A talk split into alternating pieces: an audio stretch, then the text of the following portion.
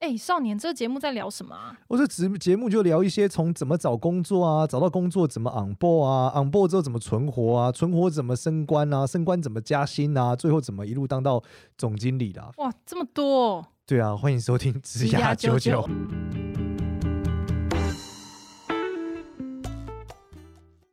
欢迎收听职涯九九，我是主持人 Gloria，欢迎另外一位主持人简少年。Hello，大家好，我是简少年。哇，我怎么感觉我们好像许久无录音了？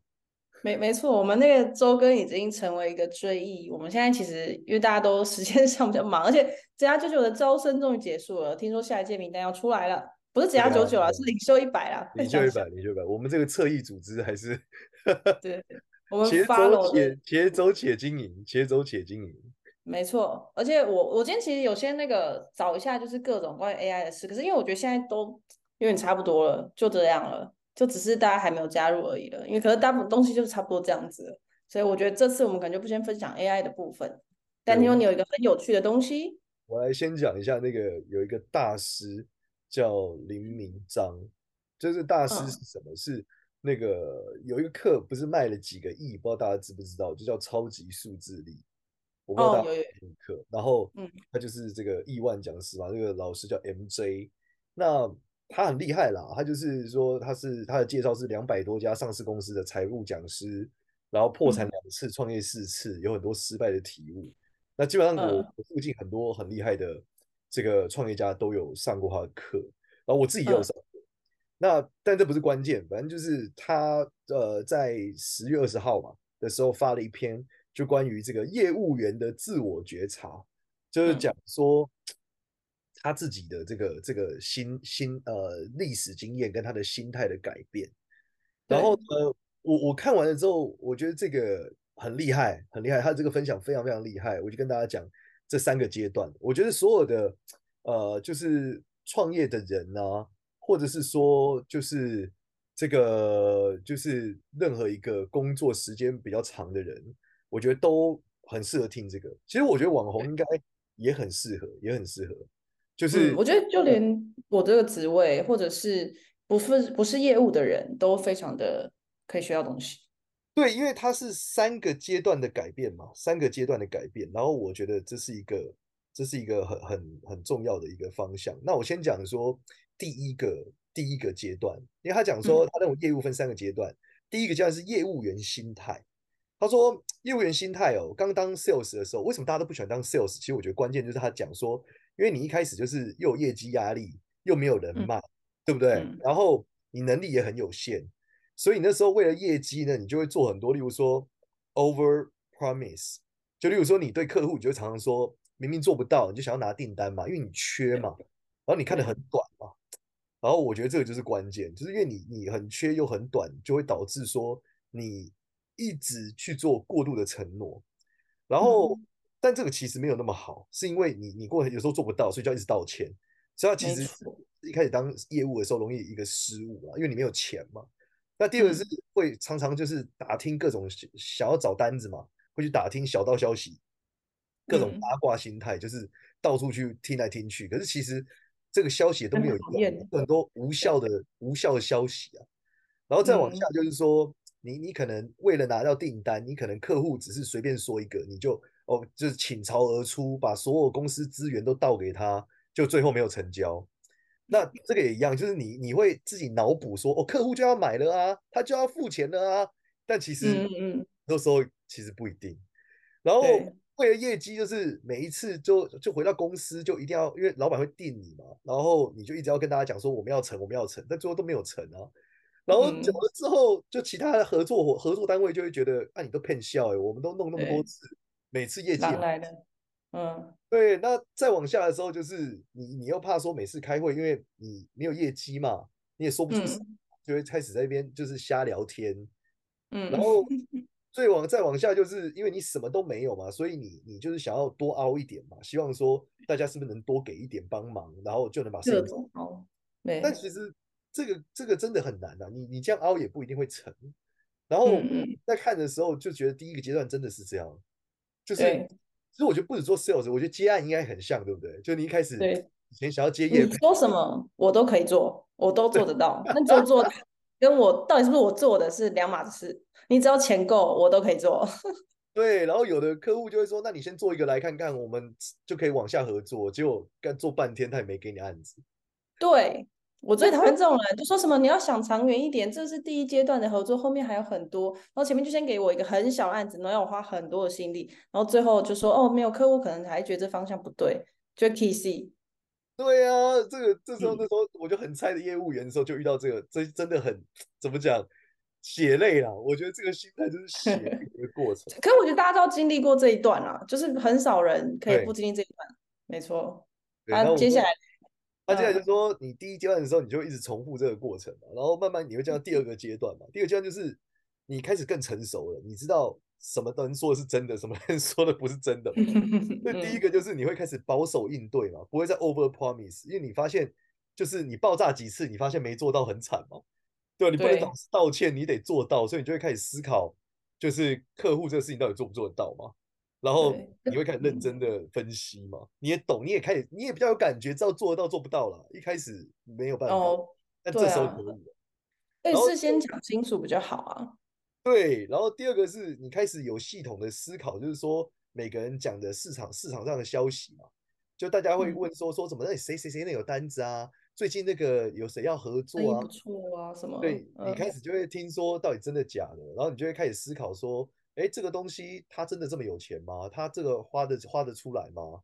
所以你会开始有了理解这个，就理解客户到底在想什么。就有些消息你就会觉得是骗笑，这个客户就不可能嘛，对吧？怎么可能干这个事？不可能，这不可能会成嘛。所以你就会，我觉得会降低很多无效的资讯跟无效的社交了。就是你不会去得到一些没有用的资讯，然后第三个是学会询问一百个问题，评估客户需求是真的还是假的。那反过来了，反过来了，是你终于会问他问题了。对，就是说你一开始就觉得哦，好好说都可以，好好好，然后你客户又问你一大堆问题嘛，你都说可以，可以，可以，可以，可以。对。结果现在开始你就觉得真的假的，你又开始有个心态是真的假的，然后你看你知道怎么样问问题可以问到他是真的还是假的。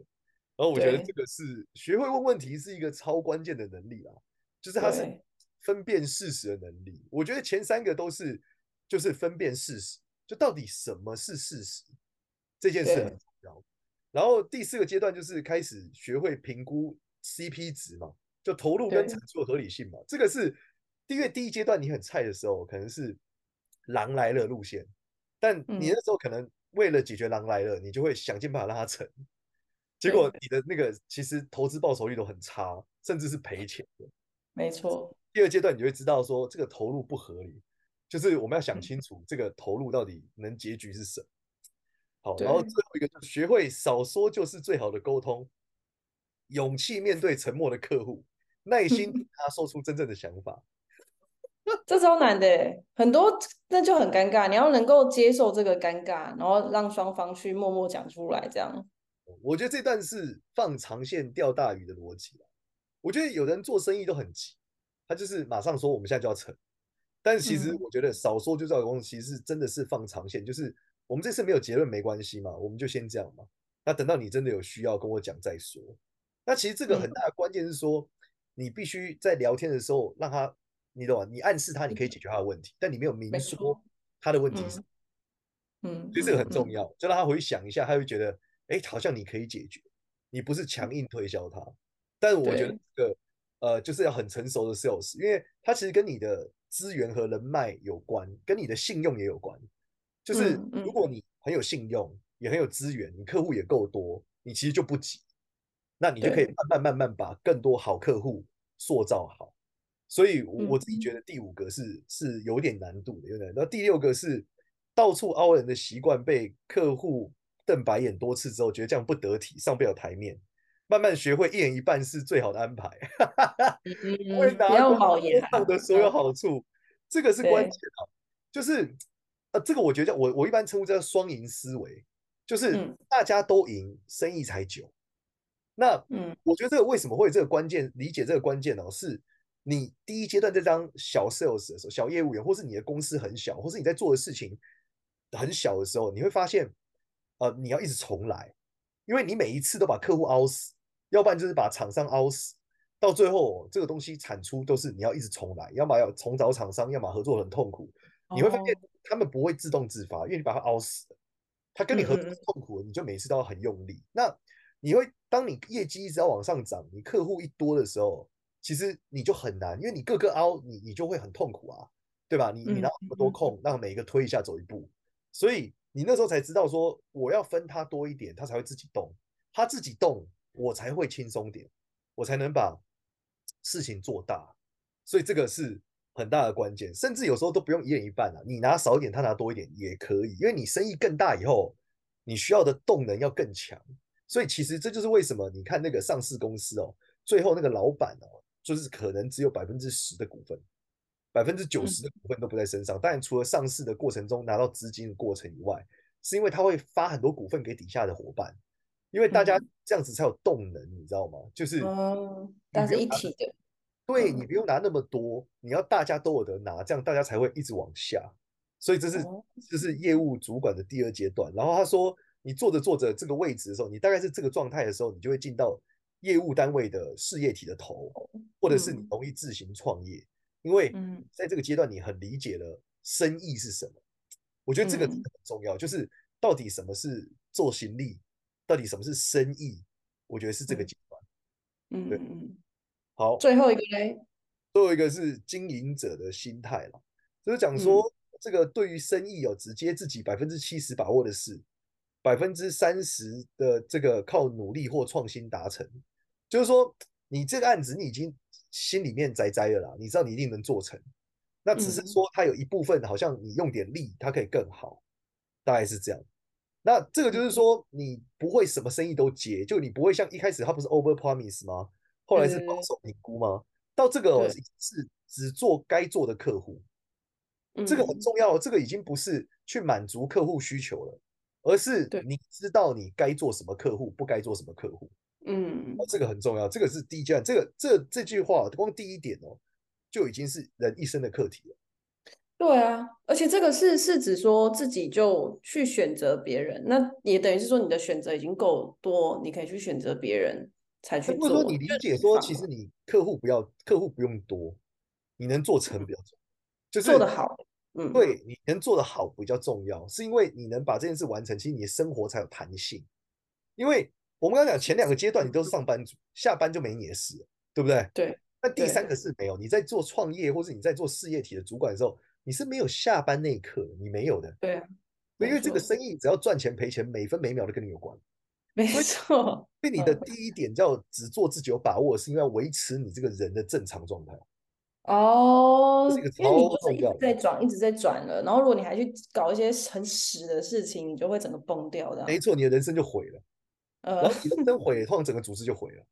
对，所以这是这是一个很不一样的心态。那这个心态里面最难就是你要知道自己能做什么，这叫人贵自知。对对对。然后第二点是你的欲望，还要控制欲望，欲望控管。这句话没有那么简单，因为你总是会想拼一发大，想要更多。对，你的这个欲望控管就成为了一个一个关键。对，对啊。第二个是他讲第二点，他说慢慢发现自己有指哪打哪的能力，这个叫什么？这个叫你这我们叫知行合一啊，就你知道怎么做，并且你能做到，就是你想什么，心想事成，那这个难度也是非常高啊。对啊，就是这很难哎，嗯，对，你希望公司往这方向走，跟他最后走到那，这是两件事。所以他这个事情看起来很简单，但其实这短短一句话龙是非常难的，因为它有四个阶段，你得知道你要去哪。嗯，你得知道怎么走过去，嗯，这是第一个部分。好，第二，你知道完，你可以制定计划，就你制定了出来走过去的计划，接着你又可以再制定做到的计划，嗯，那并且落地，超难，超难。对，知道、制定、落地三个阶段非常难，超级难。对，然后分理解跟做，这个超级难。所以，所以他的这个问题就在这个地方，就是在于这个我们讲的他。指哪打哪，这个真的很难。然后第三点，他说开始建立一套销售的流程、方法、步骤。好，这个更难。这个是你要从努力论变机器论，这超级难。对对，因为嗯，你你搞得定，不代表你底下人搞得定。没错，要能复制化这件事，真的是你要去除掉你的个人特色之外，这件事还可以顺利运行。超难，超级难。所以，所以这 个是，是对你，而且重点是它的成效还得跟你想的一样。嗯嗯，这个是一个超级难、超级难的过程，因为它不是难在你制定而已，它也难在牵扯到你的你要找什么人来。因为，嗯，你这个方法，我们讲工具很多种，但每个工具都有适合用的人跟不适合用的人。可是你你难就难在你本来的这些人是服务你没有流程的。当你流程化了之后，这个工具不是原来这些人，嗯嗯，每个人都拿得动的。嗯，这样有人要走，很惨哎。这样很还是他就等于要制定很多套因应各个不同已经在职的资源的方法。不，应该是就是会有一个淘汰的过程。哦，能够跟上的才跟上啊，不然大家就再见了这样。对，就我觉得关键是在这里，关键是。这个问题、嗯、就是，它是一个，它是一个，就我觉得超难的一个点，真的超难，因为它就会淘汰一些人，然后再找到一些新的人。对，大概是这样。然后再往下，哎，第四点嘛，他说开对于订单开始思考这些专案对公司长远的发展和符合目前的策略发展方向。好，这叫战略观。这个呢、嗯、最难，这个最最最最无敌难。这个你每一个都超级难哎。到我觉得他到第三个阶段的时候，真的是每一个都是超难的。就是战略观哦，是一个你能看多远的能力。那你能看多远这件事呢？它牵扯的范畴就很大。第一是你对呃世界的趋势要有个认知，嗯。第二是你对公司你们这个产业的趋势要有个认知，嗯。第三你要对你公司的趋势有个认知，就是。你对你公司里面这些专案继续往下走一到三年会发生什么事？你要有一个认知。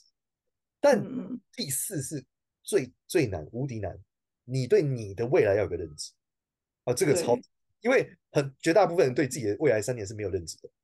他对世界有认知，对公司有认知，对产业有认知，但他对他自己没有。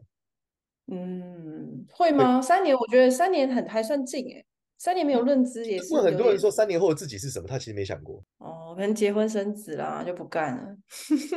对，你其实没有没有太多做人，你问他，你三年后你认为你每天的生活工作内容是什么？哦。而且这件事情还是要基于你对世界和公司和产业和公司的认知带到你身上。对。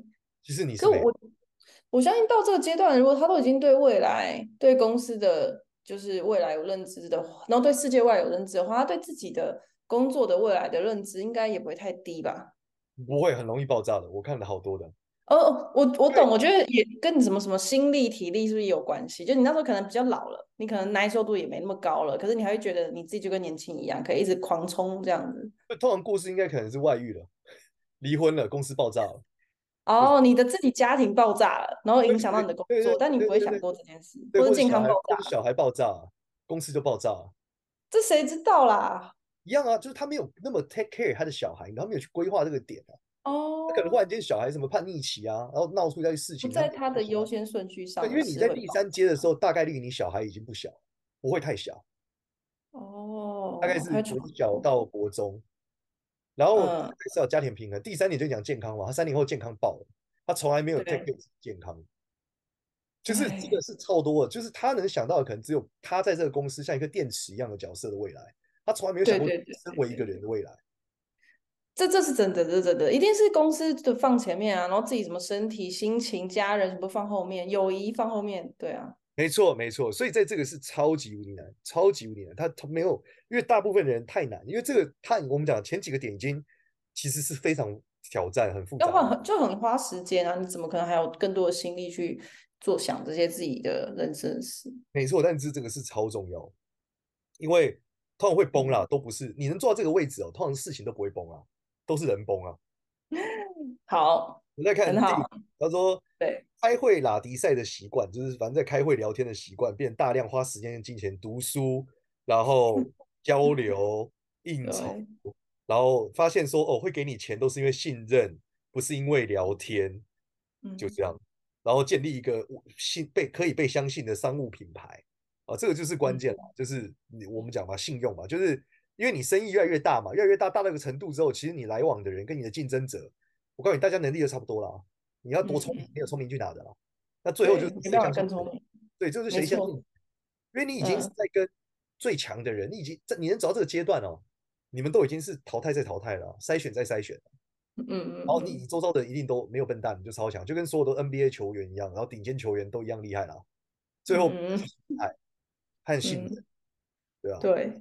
第第五个，他说这个，他他讲到这每年以一百本以上的阅读量苦读者，我觉得这个其实如果你现在在 Level One，你也可以试着去试试看。可是基本上大家完全不会尝试这种事情，因为太不直效了。就是说，对啊，就不知道效果在哪。所以他是，所以你不能你，所以我觉得 Level One 的要求他有 Level Two，就第二阶。刚刚讲到业务主管心态，其实就已经很很难哦，不能跨这样。而且你知道，你你不 over promise 这件事情，你在初期的时候，你会发现你很难争取到订单，然后你就会做做的很痛苦很慢。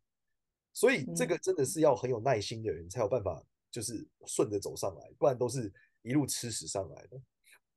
嗯嗯，然后我们看最后一个嘛，最后一个他讲说第六点就是终于知道大家好才是真的好，开始帮助周遭的人，让周遭的人站起来。嗯，就这样，然后成功不必在自己，可以是别人成功。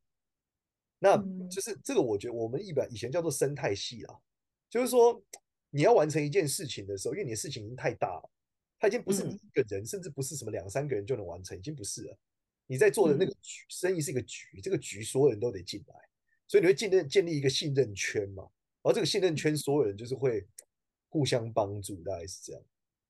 哦，所以他不是哦，他这个的朋友圈是指，嗯，所以我我一直以为他是说要去做一些社会福利，去帮助弱势，而不其实不是这个意思，而是他把这个圈子可能还没到，比如说还在 level two 的人，把他拉上来的意思。没错没错，把 level one level level one 的人拉到 level two，level two 的人拉到 level 三。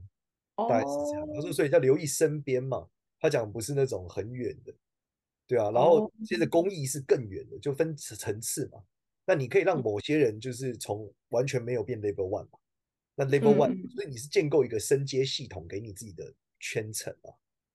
对对。所以像你们逻辑，就是你们可能开始帮助一些小那个小网红嘛，对不对？中网红变要帮助我嘛。哎，可是我我觉得最近。最近没有没有，最近阿莱斯其实也跟我讲，就是很多类似的事情，就是他会觉得说，嗯，比如说，比如说最近我们跟邻国良品有一个计划，就我觉得邻国良品是一个台湾的皮鞋手工皮鞋品牌，对对对，然后他们就做了一个计划是，呃，大学毕业生。然后有的人家境可能比较不好，不知道怎么样穿着就是得体，可以去面试之类的。他就是帮每一个人来写资写填写资料之后，他会选几个人去送他们鞋子，所以送他们一双很好的鞋子，然后还送他们，其其中有三位送他们整套定制西装。然后那时候我觉得另外一个很有趣的是，他找我们一起加入这个计划，原因是我们会有一个机会跟我们选的其中一位去进行一个职涯的对谈，就可以让他当顾问的概念。然后那时候我们就，因为其实就是前两个礼拜发生的事，然后我们就选了一位马同学，他是一个缅甸的二代，然后 他就是小学就是从小开始就是家里超级辛苦，就是真的都是低收入户，然后他就一路想要当机师，然后他来的时候，我们看到他，其实我们有吓到，就是他是一个非常跟他讲完，你就觉得这个人不成功是不可能的，因为他真的就是非常的有礼貌，然后来之前真的把我我连连我跟仔的资料都是读的非常的熟悉。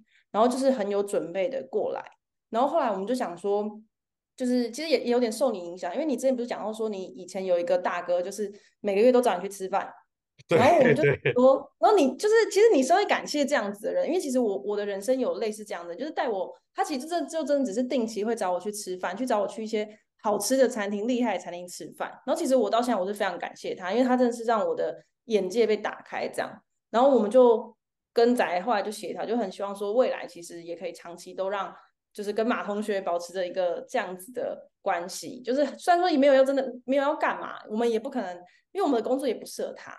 然后所以就可是就会觉得说，如果可以让这些呃其实很优秀，可他们可能不一定有机会，然后的人就是慢慢把他照顾他吗？就是我觉得展的心情比较像是照顾他，就他觉得他想要照顾大家这样子。我觉得主要就是。让不这个是更远的一个环节啊，就让社会更好嘛，对吧？然后他底下就有讲到说，你的朋友圈就开始改变嘛。然后他讲第一个嘛，就是说，呃，你你发现你周遭有些朋友就老是觉得自己聪明，别人都很笨，喜欢数落你，数落别人的朋友，就自以为是的啦。嗯，对，然后总是这个好大喜功，然后各种奢华生活的，然后每天都是酒酒食喝酒的，就让他离开嘛。然后最后就是说很自私的，然后对大家都不好的，你也会让他离开嘛。嗯嗯。然后在他的这个状态，就是你会发现你会建构一个幸福的圈层啊。所以我觉得他是几个阶段，就是从开始你什么都没有，到你有了经验，你会有第二个阶段，到你有经验之后，你开始追寻你自己的人生。然后最后你会达成自己的人生之外，你会有自己的生态圈，对自己的朋友圈。嗯，那我个人对于这个内容是超有感触，因为这三个阶段我都做过。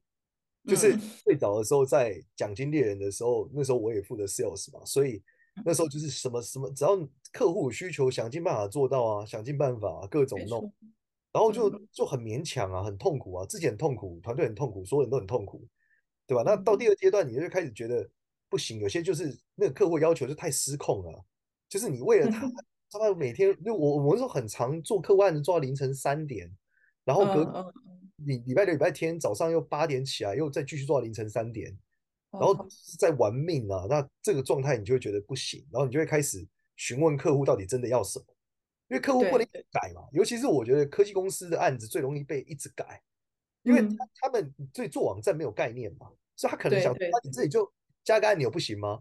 我想说加个按钮，你知道我要改多少吗？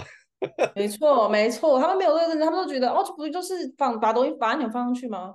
对，但不是啊，什么把按钮不是不是把按钮放上去啊？对啊，或者说难道就让大家登录会员嘛，就跟 FB 一样，有很难吗？你看 FB 都可以，我想说 FB 有一百几百个工程师哎、欸，我只有几个工程师可以不要这样吗？对，对所以开始就是你你就不能让客户一直改，所以你一定要他也不知道他要什么，嗯。对，问题有客户到底要什么，然后接下来是你得去评估到底这个案子要赚多少钱，因为你就是会有那种做了半年发现还赔钱的，你就会把薪水算进去。你原本想说啊，不就客户付我钱就赚钱了，就不是啊，做这个案子扣掉你的薪水，你发现自己花了？对你花了什么？更有趣的是，以前还不会算劳健保，没有概念，你只觉得是成本超高的，对你只觉得哦，客户的薪水就是哦，我学我的有钱进来就是赚钱。对我伙伴的薪水加完是对的，后来发现不对，我伙伴的薪水要上劳健保，我没把它算进去，所以隐形成本就超级多啊，导致你每次评估都是吃屎啊。那你就会发现要把隐形成本拿出来，要评估好，然后这个状态就是一样，就是各有好处，就是不能做事每次都是你拿客户是笨蛋，这个生意就不长久，一定要客户好你好才会好。对，那最后面我觉得是我自己现在的状态啊，就是我自己现在就是非常符合。他讲经营者的心态，我克服了蛮多环节的，像是第一个是呃只做自己有把握，我现在基本都是收着做，哎，我只用百分之五十的力，就是这件事我我知道我用一百分的力做可以怎么样，但我永远只用五十分的力做，然后是十趴的力量来应付临时事件，就是如果满分这样做可以到很满，我说没事，我们就用五十分让他做，那如果什么发生问题，我再来用剩下的力量来解决这些。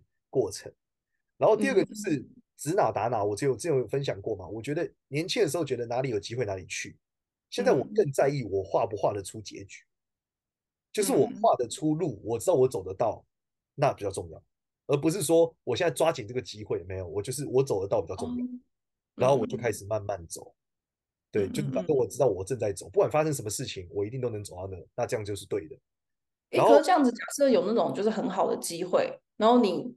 可你有点不确定到底，比如说，比如说有一个超级有名的品牌找你，可是他的预算超级少，然后你有点不太确定说，就算嗯，它不能影响我原来在走的路。这里讲的不是一个专案，这里讲的是一个战略，就是我知道我要成为什么，所以我会慢慢走到那。哦，去做一个我不知道能成为的东西。嗯嗯嗯，就是我，然后我就衡量说，我现在做的事情能不能帮助我成走到那个我要的位置，在三年。有一个北极星在那，然后你其实就是有往有这个案子，这个这些事情有跟着，你会有对我只做到你走到北极星的位置的才做。没错，我看得到北极星的我才做，有的看不到，有时候会有个机会出来嘛，大家都在做，你觉得是不是我也该做？可是看不到北极星，你只觉得大家都在做，那我就不做，嗯、我只做我看得到北极星的。嗯嗯嗯。然后第三个就是慢慢走在呃建立一套流程，对，就是。我每次想事情就会把从头到尾要想完，就是这叫想清楚。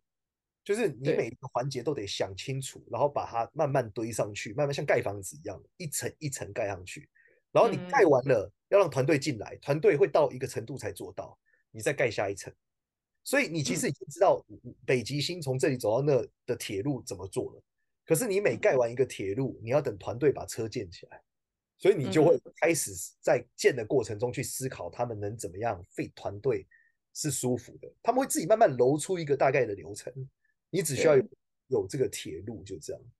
然后再往下就是这个呃订单策略，就北极星嘛，这里刚刚讲过的北极星。对。然后阅读很多书和交流是为了走呃，就是因为你你不是所有按你我你讲我只做看得到北极星的嘛。可是，其实跟别人交流跟看书是有机会看到别的事件的北极星。对，别的人有可能把一个东西变成一个新的可能，你就会再画出来。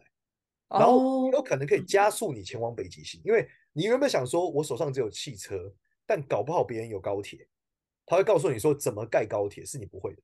对，所以你就可以盖高铁，你就更快到北极星。嗯嗯嗯嗯嗯。来，然后。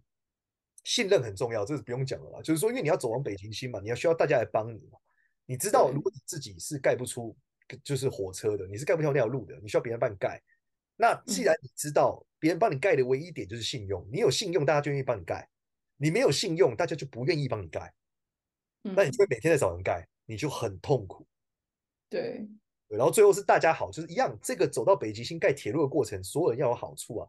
不能只有你有好处，只有你好处就没有人要帮你盖。没人帮你盖，对，嗯。所以你就会知道，我不急着现在在这里，我需要有一个豪宅或是饭店，因为我要前往北极嘛。嗯，对，对我来说，终点在那里。